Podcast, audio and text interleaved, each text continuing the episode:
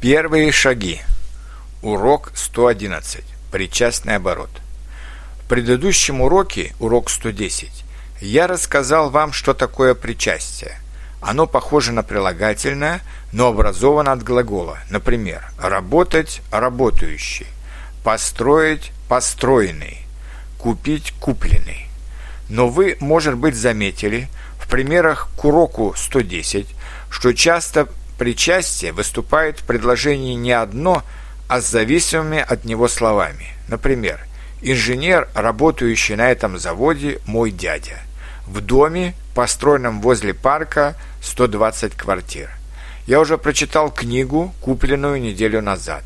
Это и есть причастный оборот, причастие с зависимыми от него словами. Например, здесь работающий на этом заводе, построенном возле парка купленную неделю назад.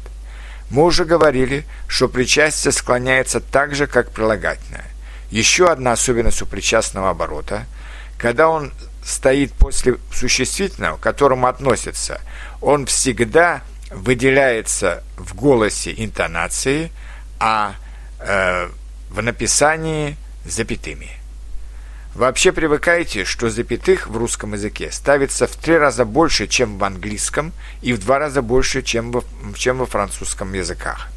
А теперь послушайте несколько новых примеров с причастными оборотами. Лес, расположенный за рекой, очень большой.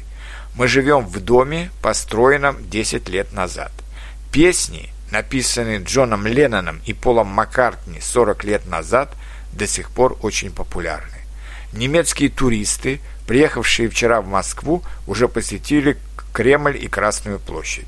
Студент, изучающий сейчас арабский язык, уже знает хорошо пять иностранных языков.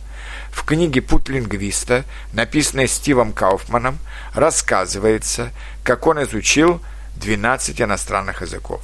В письме, полученном мною от известного полиглота Луки, он просит меня сделать транскрипцию его беседы об изучении иностранных языков.